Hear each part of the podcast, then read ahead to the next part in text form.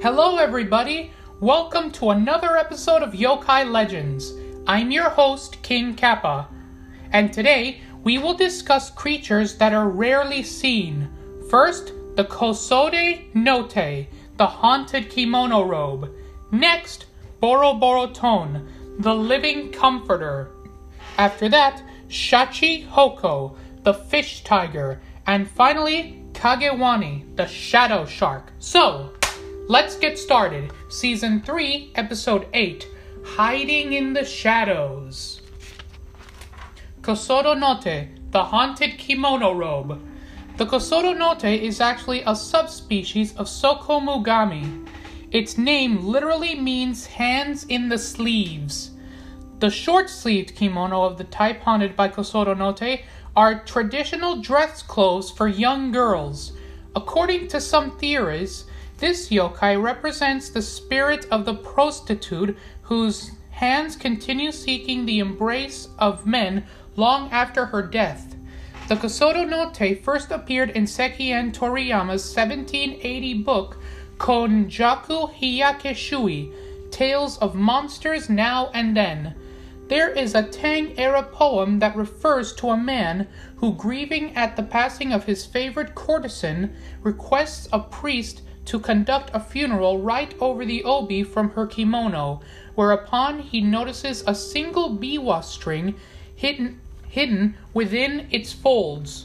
This reminds him all of the more of what he has lost, serving to further heighten his anguish. Something of a woman's soul remains in the accoutrements and clothing she has worn, and even once she had died, it is said that one can glimpse ghostly hands extending from her kimono's sleeves. Boroboroton, the haunted comforter.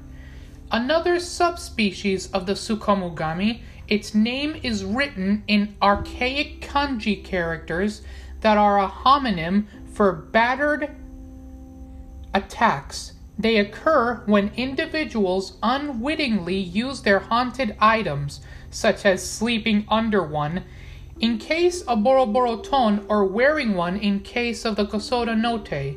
This yokai first appeared in Sekien Gasu's Hiyake Sure Sure Bokuro, an illustrated collection of many random creatures. Very little is known about the Boroboro Ton's background. Sekien's oblique description mentions a battered futon used by a hermit who has abandoned society, but upon closer reading appears to contain references to several medieval texts. Chances are the Boroboro Ton is based on an obscure literary pun of some kind. Shi no Shashiki Hoko, the fish tiger. These yokai are fearsome sea monsters. They have the body of a large fish and the head of a tiger. Their broad fins and tails always point towards the heavens, and their dorsal fins have numerous sharp spikes. Shashiki hoko live in colder northern, northern oceans. They are able to swallow massive amounts of water with a single gulp and hold it in their bellies. They can also be able to summon clouds and control the rain. The origin of this creature is told as an element of construction evolved from Shibi large ornamental roof end tiles. Shibi originated in China during the Jin dynasty and were popularized in Japan during the Nara and Heian periods. During the Sengoku period, when castles rapidly began appearing all over Japan, shibi were reimagined as huge fish, and the image of the shashiki hoko were popularized.